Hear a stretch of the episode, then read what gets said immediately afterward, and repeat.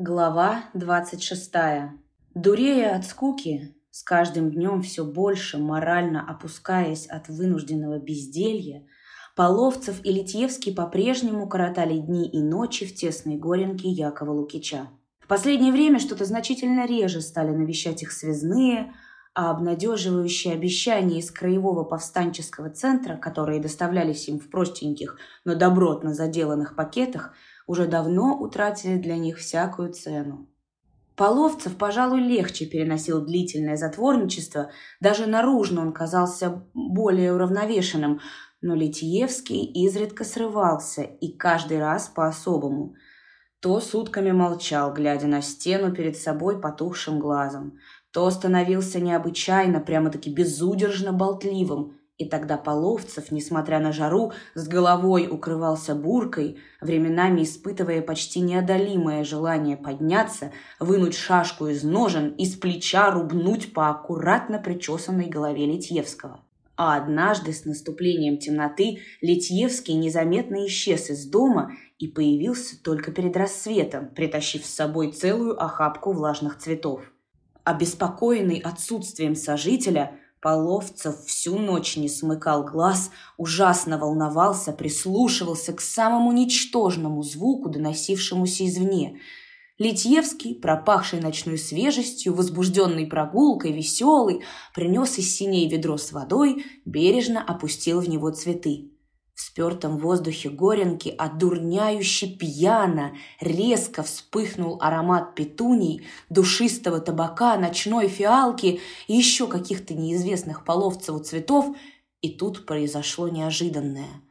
Половцев, этот железный Есаул, всей грудью вдыхая полузабытые запахи цветов, вдруг расплакался – он лежал в предрассветной тьме на своей вонючей койке, прижимая к лицу потные ладони, а когда рыдания стали душить его, рывком повернулся к стене и за всей силы стиснул зубами угол подушки. Литьевский, мягко ступая босыми ногами, ходил по теплым половицам горенки. В нем проснулась деликатность, и он чуть слышно насвистывал опереточные арии и делал вид, что ничего не слышит, ничего не замечает. Уже часов в одиннадцать дня, очнувшись от короткого, но тяжелого сна, Половцев хотел учинить Литьевскому жестокий разнос за самовольную отлучку, но вместо этого сказал. «Воду в ведре надо бы переменить. Завянут». Литьевский весело отозвался. «Сию минуту будет исполнено». Он принес кувшин холодной колодезной воды, теплую воду из ведра выплеснул на пол – «Где вы достали цветы?» – спросил Половцев.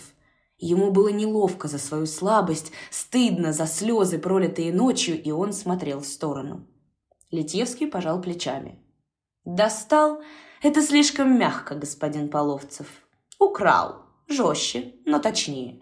Прогуливаясь возле школы, уловил поразивший мое обоняние божественный аромат и махнул в палисадник к учителю Шпыню. Там и ополовинил две клумбы, чтобы хоть как-нибудь скрасить наше с вами гнусное существование. Обещаю и впредь снабжать вас свежими цветами». «Нет, шувольте». «А вы еще не полностью утратили некоторые человеческие чувства». Тихо, намекающе проговорил Литьевский, глядя на Половцева в упор. Тот промолчал, сделал вид, будто не слышит. Каждый из них по-своему убивал время. Половцев часами просиживал за столом, раскладывая пасьянсы, брезгливо касаясь толстыми пальцами замусоленных толстых карт, а Литьевский чуть ли не в двадцатый раз, не вставая с койки, перечитывал единственную имевшуюся у него книгу «Камо Гридеши» Сенкевича, смаковал каждое слово – Иногда Половцев, оставив карты, садился прямо на полу, по-калмыцки сложив ноги и, расстелив кусок брезента, разбирал, чистил и без того идеально чистый ручной пулемет, протирал, смазывал теплым от жары ружейным маслом каждую деталь и снова не спеша собирал пулемет, любуясь им, клонял лобастую голову то в одну, то в другую сторону – а потом, вздохнув, заворачивал пулемет в этот же кусок брезента, бережно укладывал его под койку, смазывал и снова заряжал диски и, уже сидя за столом, доставал из-под тюфяка свою офицерскую шашку, пробовал на ногте большого пальца остроту клинка и сухим бруском осторожно, всего лишь несколько раз проводил по тускло блистающей стали. «Как бритва!» — удовлетворенно бормотал он. Такие минуты Литьевский, отложив книгу, щурил единственный глаз, саркастически улыбался — Удивляет меня, без меры удивляет ваша дурацкая сентиментальность. Что вы носитесь с вашей селедкой, как дурень с писаной торбой? Не забывайте, что сейчас тридцатый год, и век сабель, пик, бердышей и прочих железок давно уже миновал. Артиллерия, любезнейшая, решала все в прошлую войну, а не солдатики на лошадках или бизонах. Она же будет решать исход и будущих сражений и войн. Как старый артиллерист утверждаю это самым решительным образом. Половцев, как всегда, смотрел из-под лобья, цедил сквозь зубы. «Вы думаете начинать восстание, сразу же опираясь на огонь гаубичных батарей или же на солдатиков с шашками?» Дайте мне поначалу хоть одну трехдюймовую батарею, и я с удовольствием оставлю шашку на попечение жены Островного. А пока помолчите, ясновельможный фразер. От ваших разговорчиков меня тошнит. Это вы польским барышням рассказываете о роли артиллерии в прошлой войне, а не мне. И вообще, всегда вы пытаетесь говорить со мной пренебрежительным тоном, а напрасно, представитель Великой Польши. Ваш тон и ваши разговорчики дурно пахнут. Впрочем, ведь это о вашей державе в двадцатых годах говорили. Еще польская не сгинела, но дала уже душок. Литьевский трагически восклицал. «Боже мой, какое духовное убожество! Карты и сабля, сабля и карты. Вы за полгода не прочли ни одного печатного слова. Как вы одичали! А ведь вы когда-то были учителем средней школы. По нужде был учителем, милейший пан, по горькой нужде. Кажется, у вашего Чехова есть рассказик о казаках. На своем хуторе живет невежественный и тупой казак-помещик, а два его взрослых оболтуса сына только тем и занимаются, что один подбрасывает в воздух домашних петушков, а другой стреляет по этим петушкам из ружья. И так изо дня в день. Без книг, без культурных потребностей, без тени каких-либо духовных интересов. Иногда мне кажется, что вы один из этих двух сынков. Может быть, я ошибаюсь?» Не отвечая, Половцев дышал на мертвую сталь шашки, смотрел, как растекается и медленно тает на ней синеватая тень, а затем подолом серой толстовки вытирал шашку и осторожно, даже нежно, без пристука, опускал ее в потертые ножны. Но не всегда их внезапно возникавшие разговоры и короткие пикировки кончались столь мирно. В Горенке, редко проветриваемой, было душно. Наступившая жара еще более отягчала их жалкое житье в доме Островного, и все чаще половцев, вскакивая с влажной, пропахшей потом постели, приглушенно рычал «Тюрьма! Я пропаду в этой тюрьме!» Даже по ночам во сне он часто произносил это неласковое слово, пока, наконец, выведенный из терпения Литьевский как-то не сказал ему «Господин Половцев, можно подумать, что у вас в вашем и без того убогом лексиконе осталось всего только одно слово «тюрьма», если уж вы так тоскуете по этому богоугодному заведению, мой добрый совет вам. Идите же сегодня же в районное ГПУ и попросите, чтобы вас определили в тюрьму этак лет на двадцать, не меньше. Уверяю вас, что вашей просьбе вам не будет отказано. Это как называется? Остроумием по-польски? Криво улыбаясь, спросил Половцев. Литьевский пожал плечами. Вы находите мое остроумие плоским? «Вы просто скот», — равнодушно сказал Половцев. Летевский снова пожал плечами, усмехнулся. «Возможно, но я так долго живу рядом с вами, что не мудрено потерять человеческий облик». После этой стычки они в течение трех суток не обменялись ни одним словом, но на четвертый день им поневоле снова пришлось заговорить. Рано утром, когда Яков Лукич еще не уходил на работу, во двор вошли двое незнакомых. Один в новеньком прорезиненном пальто, другой в замызганном брезентовом плаще с капюшоном. У первого под мышкой был прижат объемистый пухлый портфель, у второго через плечо висел кнут с нарядными ременными махрами. Согласно давнему уговору, Яков Лукич, завидев в окно пришельцев, быстро прошел в сени, дважды с короткой паузой стукнул в дверь горницы, где жили Половцев и Литьевский, и степенно вышел на крыльцо, разглаживая усы. «Вы ко мне, добрые люди? Аль понадобилось вам что из колхозного закрома? И кто вы такие? Из приезжих?» Плотный, коренастый человек с портфелем, приветливо улыбаясь, сияя женственными ямочками на толстых щеках, тронул ладонью козырек поношенной кепки. Сказал. «Вы и есть хозяин дома?» «Здравствуйте, Яков Лукич. Нас направили к вам ваши соседи. Мы заготовители скота, работаем на шахтеров, заготовляем им скот, как говорится, на дневное пропитание. Платим хорошие деньги, повыше общегосударственных, заготовительных. А платим выше, потому что нам надо шахтеров кормить посытнее и без перебоев. Вы же завхоз колхоза и должны понимать нашу нужду но из колхозного закрома нам ничего не надо. Мы покупаем скот личного пользования, а также у единоличников. Нам сказали, что у вас есть тёлка-летошница. Может, продадите? За ценой мы не постоим. Была бы она в теле». Яков Лукич помолчал, задумчиво почесал бровь, прикидывая про себя, что со щедрых заготовителей можно сорвать лишнее, не таскаясь по рынкам – и ответил так, как отвечает большинство хлеборобов, умеющих не продешевить. «Продажной телушки у меня нету». «А может, все-таки поглядим ее и сойдемся? Еще раз скажу вам, что мы готовы заплатить лишнего». И Яков Лукич, помолчав с минуту, поглаживая усы, для важности в растяжку – как бы про себя ответил. Телушка-то есть, имеется у меня и сытенькая, аж блестит.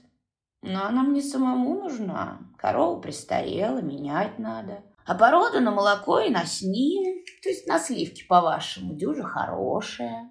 Нет, товарищи покупатели, не продам. Коренастый с портфелем разочарованно вздохнул. Ну что ж, Хозяину виднее. Извиняйте нас, поищем товар в другом месте. И еще раз, неловко коснувшись рукой козырька помятой кепки, пошел со двора. Следом за ним поплелся и дюжий, очень широкоплечий гуртовщик, поигрывая кнутом, рассеянным взглядом обводя двор, жилые постройки, окна дома, наглухо закрытую дверцу чердака. И тут Хозяйское сердце Якова Лукича не выдержало. Допустив гостей до калитки, он окликнул коренастого. «Погоди, трошки, эй, ты, товарищ заготовитель! Вы сколько платите за килограмм живого веса?» «Как сойдемся? Но я уже тебе сказал, что за ценой не стоим и сами располагаем своими деньгами. Они у нас считанные, но немеренные, хвастливо похлопывая пухлой рукой по пухлому портфелю, сказал коренастый, выжидающий стоя возле калитки. Яков Лукич решительно зашагал с крыльца. Пойдемте глядеть телушку, пока не прогнали ее в табун. Но поимейте в виду, что дешево я вам ее не отдам, только из уважения, потому что ребята вы, видать, сходственные, да и не дюжи скуповатенькие. А мне скупых купцов на моем базу и на дух не нужно.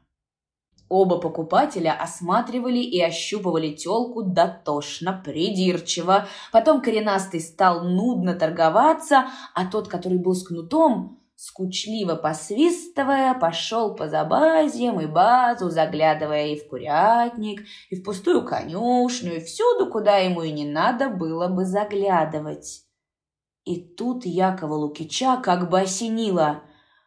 «Ох, не те покупатели!» Сразу сбавив цену на целых 75 рублей, он сказал «Ладно, отдаю себе в убыток только для товарищей шахтеров. Но вы меня извиняйте, мне надо идти в правление, некогда мне с вами проводить время. Телушку за раз поведете, тогда деньги на кон». У входа в сарай коренастый, слюнявя пальцы, долго отсчитывал кредитки, накинув сверх условленной цены еще 15 рублей, пожав руку заскучавшему Якову Лукичу, подмигнул. «Может, на нашей сделке разопьем бутылочку, Яков Лукич? Наше заготовительное дело требует Магарыч при себе иметь». И, не торопясь, достал из кармана неярко блеснувшую при свете раннего солнца бутылку белоголовки. Сделанной веселостью Яков Лукич ответил. «Вечерком, дорогие сваты, вечерком. Вечером рады и буду и поприветить вас, и выпить с вами. Такая веселуха в бутылке какую-то показываешь, найдется и у хозяина в доме. Пока мы еще не дюже обедняли, а за раз извиняйте. С утра мне здоровье не дозволяет водку пить, да и дело не указывает. Мне на колхозную службу надо направляться. Наведайтесь после захода солнца, вот тогда и пропьем мою телочку. Ты хоть бы в дом пригласил, угостил сватов молоком от телочкиной мамаши. Сияя добродушнейшей улыбкой и ямочками на круглых щеках, сказал коренастый и просительно положил руку на локоть Якова Лукича но непреклонный Яков Лукич уже был собран в единый комок воли и предельного напряжения, а потому и ответил, усмехаясь несколько пренебрежительно. «У нас у казаков, господа хорошие, гости ходят не тогда, когда кому-то погостевать захочется, а тогда, когда хозяева зовут и приглашают. у вас может быть по-другому?» Но уж тут давайте по нашему обычаю, по хуторскому. Уговорились повидаться вечером? Стало быть, с утра и речей больше терять нечего. Прощевайте. Повернувшись спиной к покупателям, даже не взглянув на телку, которую неспешно взналыгивал дюжий гуртовщик, Яков Лукич шел до крыльца с ленивой развальцей. Кряхтя и притворно охая, держась за поясницу левой рукой, он поднялся на верхнюю ступеньку и только в сенях, уже без тени притворства, прижал к груди ладонь, постоял с минуту, закрыв глаза, прошептал побелевшими губами. «Будьте вы все трижды прокляты!» Колющая боль в сердце скоро утихла, прошло и легкое головокружение. Яков Лукич постоял еще немного, потом почтительно, но настойчиво постучался в дверь горницы, где жил Половцев. Переступив порог, он едва успел сказать «Ваше благородие, беда!» и тотчас же, как ночью в грозу при вспышке молнии, увидел направленный на него ствол нагана, тяжелую, выдвинутую вперед челюсть Половцева, его напряженный немигающий взгляд – и Литьевского, сидевшего на койке в небрежной позе, но с лопатками, плотно прижатыми к стене, с ручным пулеметом на слегка приподнятых коленях, ствол которого тоже был направлен на входную дверь как раз на уровне груди Якова Лукича. Все это за миг ослепительного видения узрел Яков Лукич, даже улыбку Литьевского и лихорадочный блеск его одинокого глаза, когда словно издалека услышал вопрос – «Ты кого же это привел во двор, милый хозяин?» Голоса не узнал потрясенный Яков Лукич, будто кто-то третий, невидимый, задал ему этот вопрос свистящим, прерывающимся шепотом. Но неподвластная сила заставила старика на короткое время преобразиться. Вытянутые по швам руки согнулись в локтях, сам Яков Лукич как-то обмяк, сник, Однако заговорил хоть и бессвязно, с передышками, но заговорил иным, чем прежде языком. «Никого я к себе не приводил. Они сами непрошенные явились. И до каких же это пор, господа хорошие, вы будете изо дня в день на меня пошумливать и помыкать мной, ну как малым парнишкой? Мне это очень даже обидно. За даром и кормлю вас, и пою, и всячески угождаю. И бабы наши обстирывают вас, и всякую пищу готовят бесплатно. Убить меня вы можете в раз, хоть сей секунд, но мне уж и жизнь-то при вас стала в великую тягость. И телушку я в убыток себе отдал, потому что чем-то вас правдать надо. А ведь вам, вашим благородием, пустых щей не подашь, а непременно с мясцом. Вы с меня и водки постоянно требуете. Я же вас упредил, когда эти незваные гости заявились на бас. Я только немного опосля смекитил, что не те покупатели явились, и подался от них задом. Бог с вами, берите телушку, хоть задарма, только поскорее уходите. А вы, господа хорошие, эх, да что я вам докажу?» Яков Лукич безнадежно махнул рукой, прижался грудью к дверной притолоке, пряча лицо в ладонях. Со странным равнодушием, которое давно уже одолевало Половцева, тот вдруг сказал удивительно бесцветным голосом. «А ведь, пожалуй, старик прав, пан Литьевский. Запахло жареным, и нам надо убираться отсюда, пока не поздно. Ваше мнение?» «Надо уходить сегодня же», — решительно высказался Литьевский, осторожно опуская пулемет на помятую постель. «А связь?» Об этом после. Литьевский кивком головы указал на Якова Лукича и, обращаясь к нему, резко сказал. «Хватит вам, Лукич, бабиться. Скажите, о чем шел разговор с покупателями. Деньги они вам заплатили сполна? Сюда эти купцы еще раз не заявятся?»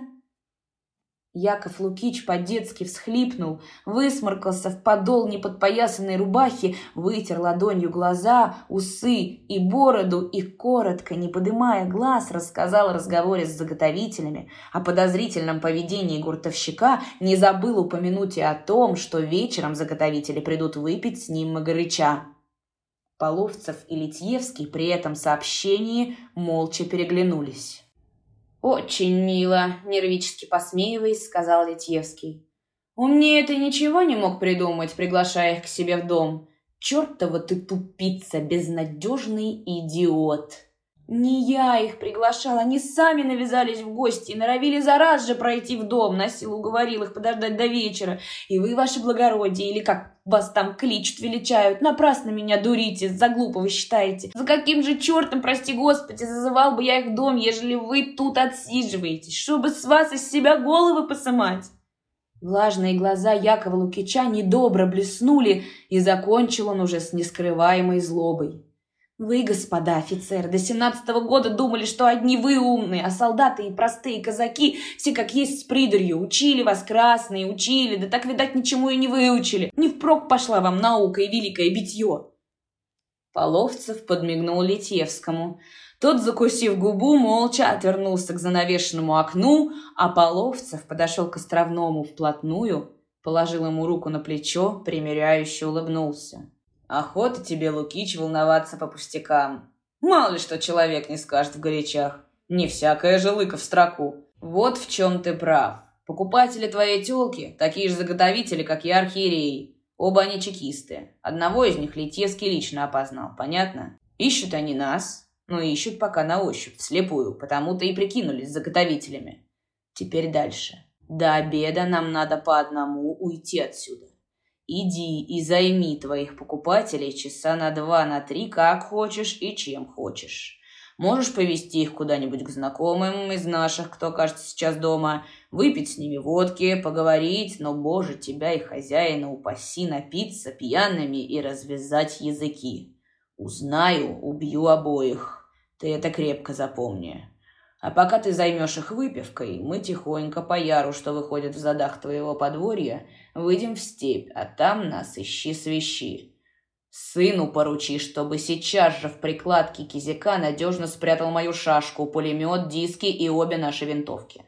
«Одну вашу винтовку прячьте, моя будет со мной», — ставил Литьевский. Половцев молча взглянул на него и продолжал. Пусть все это имущество завернет в полсть и тихонько, оглядевшись предварительно, пройдет в сарай. В доме ни в коем случае ничего не смей прятать. Есть еще одна просьба к тебе, вернее приказ. Пакеты, которые будут поступать на мое имя, получай. И как только получишь, клади их под молотильный камень, что лежит возле амбара. По ночам мы будем иногда наведываться сюда. Ты все понял?» Яков Лукич прошептал – «Так точно». «Ну, ступай и не спускай глаз с этих чертовых заготовителей. Уведи их подальше отсюда. А через два часа нас уже здесь не будет. Вечерком можешь пригласить их к себе. Койки из этой горницы убрать на чердак, комнату проветрить. Для отвода глаз набросай сюда всякой рухляди. И тогда, если они попросят, покажи им весь дом. А они наверняка под разными предлогами будут пытаться осмотреть весь твой курень. Неделю мы побудем в отлучке и снова придем к тебе. Съеденным у тебя куском ты нас не попрекай. За все твое добро, за всю трату на нас тебе будет уплачено с лихвой, как только восторжествует наше дело. Но мы снова должны прийти сюда, потому что восстание я на своем участке буду подымать отсюда, из Гремячего. И час уже близок. Торжественно закончил Половцев и коротко обнял Якова Лукича. «Ступай, старик, помогай тебе Бог». Как только за Островновым закрылась дверь, Половцев присел к столу, спросил. «Где вы встречались с этим чекистом? Уверены вы, что не обознались?» Летьевский подвинул табурет, наклонился к Половцеву и, пожалуй, впервые за все время их знакомства, без иронии и гайерства, заговорил. «Езус Мария, как я мог обознаться? Да я этого человека буду помнить до конца жизни. Вы видели у него шрам на щеке? Это я его полоснул кинжалом, когда меня забирали. А глаз, вот этот мой левый глаз, он мне выбил на допросе. Вы видели, какие у него кулачища? Это было четыре года назад в Краснодаре. Меня выдала женщина, ее нет в живых, слава Всевышнему. Я еще сидел во внутренней тюрьме, а вина ее уже была установлена. На второй день после моего бегства она перестала жить. А была очень молодая и красивая стерва, кубанская казачка, вернее, кубанская сучка. Вот что было. Знаете, как я бежал из тюрьмы? Литьевский довольно усмехнулся, потер сухие маленькие руки. Все едино меня бы расстреляли. Мне нечего было терять, и я пошел на отчаянный риск, и даже на некоторую подлость. Пока я морочил головы следователям и прикидывался пешкой, они держали меня в строгой изоляции. Тогда я решился на последний шаг к спасению. Я выдал на допросе одного казачишку из станицы Кореновской. Он был в нашей организации, и на нем кончалась цепочка. Он мог выдать еще только трех своих станичников, больше никого, ни единой души из наших. Он не знал. Я подумал, пусть расстреляют или сошлют этих четырех идиотов, но я спасусь. А одна моя жизнь неизмеримо важнее для организации, чем жизнь этого быдла этих четырех животных. Должен сказать, что в организации на Кубани я играл немаловажную роль. Можете судить о моем значении в деле, потому что я с 22 года Пять раз переходил границу и пять раз виделся в Париже с Кутеповым. Я выдал этих четырех статистов в деле, но тем самым смягчил следователя. Он разрешил мне прогулки во внутреннем дворе вместе с остальными заключенными.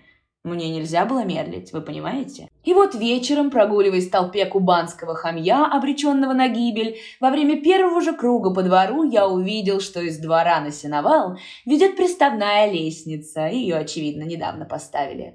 Было время сенокоса, и гипеушники днем возили сено для своих лошадей. Прошелся я еще раз по кругу, руки, как полагается, назад, а дефилируя в третий раз, я спокойно подошел к лестнице и, не глядя по сторонам, стал медленно, как на арене цирка, подниматься по ступенькам, руки по-прежнему назади. Я правильно рассчитал, господин Половцев. Психологически правильно. Ошалевшая от моей дикой дерзости охрана дала мне возможность беспрепятственно подняться ступенек на восемь. И только тогда один из них отчаянно заорал «Стой!», когда я уже через две ступеньки, пригибаясь, побежал по лестнице вверх и как козел прыгнул на крышу. Беспорядочная стрельба, крики, ругань. В два прыжка я был уже на краю крыши, а оттуда еще прыжок, и я в переулке. Вот и все. А утром я был уже в Майкопе на явочной надежной квартире. Фамилия этого богатыря, который сделал меня уродом, Хижняк. Вы его сейчас видели, эту каменную скифскую бабу в штанах. Так что вы хотите, чтобы я теперь выпустил его живым из своих рук? Нет, пусть у него закроются оба глаза за мой выбитый им глаз. За око два ока. «Вы с ума сошли!» — негодующе воскликнул Половцев. «Из чувства личной мести вы хотите провалить все дело!» «Не беспокойтесь. Убью я хижняка и его приятеля не здесь, а подстерегу где-нибудь за хутором, подальше от гремячего лога. Инсценирую ограбление заготовителей и шито-крыто.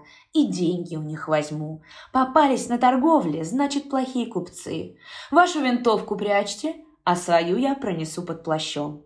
Не вздумайте меня отговаривать, слышите? Мое решение бесповоротно. Я выхожу сейчас, вы попозже. Встретимся в субботу после захода солнца в лесу под Тубянским у родника, где встречались в прошлый раз. До свидания. И ради бога, не сердитесь на меня, господин Половцев. Мы же здесь дошли до предела в смысле нервишек, и, признаться, я вел себя не всегда достойно. Полно вам. Можно и без нежности в нашем положении. Смущенно пробормотал Половцев, но все же обнял Литьевского, отечески прижался губами к его покатому бледному лбу. Литьевский был растроган этим неожиданным проявлением товарищеского чувства, но не желая выдавать своей взволнованности, стоя к Половцеву спиной и уже держась за дверную ручку, сказал. «Я возьму с собой Харитонова Максима Стубинского. Винтовка у него есть, да и сам он из таких, на которых можно положиться в трудную минуту. Вы не возражаете?» Помедлив, Половцев ответил. «Харитонов служил в моей сотне вахмистром. Выбор ваш правилен, берите. Он отличный стрелок, во всяком случае был таким. Я понимаю ваши чувства. Действуйте, но только ни в коем случае не вблизи Гремячего и не в хуторе, а где-нибудь в степи. Слушаюсь. До свидания. Желаю удачи. Литьевский вышел в сене, накинул на плечи старенький островновский зипун, оглядел сквозь дверную щель безлюдный переулок. Минуту спустя он уже не спеша шагал через двор, прижимая кавалерийский карабин к левому боку и также не спеша скрылся за углом сарая. Но как только спрыгнул в яр, тотчас преобразился – надел зипун в рукава, взял карабин на руку, сдвинул предохранитель и пошел по теклине в гору, крадущейся звериной походкой, зорко посматривая по сторонам, прислушиваясь к каждому шороху и изредка оглядываясь на хутор, тонувший внизу в сиреневой утренней дымке. Через два дня в пятницу утром на пути между хуторами Тубинским и Войсковым на дороге, проходившей в 60 метрах от отножины кленового буерака, были убиты два заготовителя и одна из упряжных лошадей. На второй, обрезав по стромке, доскакал до войскового возница казак с хутора Тубинского. Он и сообщил сельсовет о случившемся. Выехавшие на место происшествия участковый милиционер, председатель сельсовета, возницы и понятые установили следующее. Бандиты, таясь в лесу, стреляли из винтовок раз десять. Первым выстрелом был убит здоровый плечистый гуртовщик. Он упал с дрожек лицом вниз. Пуля попала ему прямо в сердце. Коренастый заготовитель дурным голосом крикнул вознице «Гони!» и, вырвав у него из руки кнут, замахнулся на правую дошловую, но хлестнуть ее не успел. Второй выстрел уложил его на дрожках. Пуля попала ему в голову повыше левого уха. Лошади понесли. Убитый свалился с дрожек метрах двадцати от гуртовщика. Последовало еще несколько выстрелов сразу из двух винтовок. На скаку через голову упала срезанная пулей левая дошловая лошадь, сломав дышло, опрокинув накатившиеся на нее дрожки. Возница обрезал по стромке на уцелевшей лошади, поскакал во весь мах. Вдогон ему несколько раз выстрелили, но скорее не с целью убить, а для страстки, так как пули, по словам возницы, свистели высоко над ним. У обоих убитых были вывернуты карманы. Документов в одежде не оказалось. Пустой портфель заготовителя валялся в придорожной траве. У гуртовщика, которого бандиты, обыскивая, перевернули на спину, ударом каблука, судя по отпечатку на коже, был выбит левый глаз. Председатель сельсовета, бывалый казак, сломавший две войны, сказал милиционеру. «Ты погляди, Лука Назарыч, ведь уже над мертвым смывался какой-то гад. Дорогу он ему перешел, что ли? Или бабу не поделили? Простые разбойнички так не зверуют. И стараясь не глядеть на багровую пустую глазницу убитого, на расползшуюся по щеке кровяно-студенистую, уже застывшую массу, накрыл лицо убитого своим носовым платком, выпрямился, вздохнул. Отчаянный народ пошел, не иначе выследили купцов лихие люди и деньжонок цапнули у них, видно, не одну тыщенку. Проклятый народ, из-за денег каких орлов поклали. В тот день, когда слух о гибели хижняка и Бойко Глухова дошел до Гремячего, Нагульнов, оставшись наедине с Давыдовым в правлении колхоза, спросил. «Ты понимаешь, Семен, куда дело оборачивается?» Не хуже тебя понимаю. Половцев руки приложил или его подручный факт. Это само собою. Я одного не пойму. Как их могли раскусить? Кто они такие? Вот в чем вопрос. И кто это мог проделать? Этого вопроса мы с тобой не решим. Это задачное уравнение с двумя неизвестными. А мы с тобой в арифметике и алгебре не сильны. Согласен? Но Гульнов долго сидел молча, положив ногу на ногу, глядя на носок пыльного сапога отсутствующими глазами, потом сказал «Одно неизвестное мне известно». «Что же именно?» «А то, что волк вблизи своего логова овец не режет». «Ну и что из этого?» «А то, что издали их достали. Не Стубинского и не с это точно». «Из шахт или из Ростова, думаешь?» «Не обязательно. А может, из нашего хутора. Почем ты знаешь?» «И это может быть», — подумав, сказал Давыдов. «Что ж ты предлагаешь, Макар?» «Чтобы коммунисты глаза разули, чтобы поменьше спали по ночам и потихонечку, потаенно похаживали по хутору, востро глядели. А может, им не минует нас удача повстречать в хуторе, либо за хутором, того же Половцева или еще кого-нибудь из подозрительных незнакомцев. Волки по ночам промышляют. «Это ты нас к волкам приравниваешь?» — еле заметно улыбнулся Давыдов. Но Нагульнов не ответил улыбкой на улыбку. Сдвинув разлатанные брови, сказал, «Они волки, а мы на волков охотники. Понимать надо». «Не надо сердиться, согласен я с тобой. Факт. Давай сейчас же соберем всех коммунистов». «Не за раз, а попозже, когда люди спать ляжут». «И это правильно», — согласился Давыдов. Но только надо не патрулировать по хутору, а то ведь сразу насторожим казаков, а сидеть в засадах. Где же это сидеть? Где придется? Пустая затея. Легко было мне Тимошку караулить, а кроме Алушки ему некуда было податься. Иного путя у него не было. А этих где ждать? Свет велик, и дворов в хуторе много, возле каждого не просидишь. А возле каждого и незачем. А ты по какому выбору? Узнаем, у кого заготовители покупали скот, и вот именно эти-то дворы и возьмем под наблюдение. Убитые наши товарищи по большей части возле подозрительных граждан вертелись, у них покупали скот. Кому-нибудь из них и потянутся бандиты. Понятно? «Идейный ты человек», — убежденно сказал Нагульнов. «Очень толковые идеи иной раз приходят тебе в голову».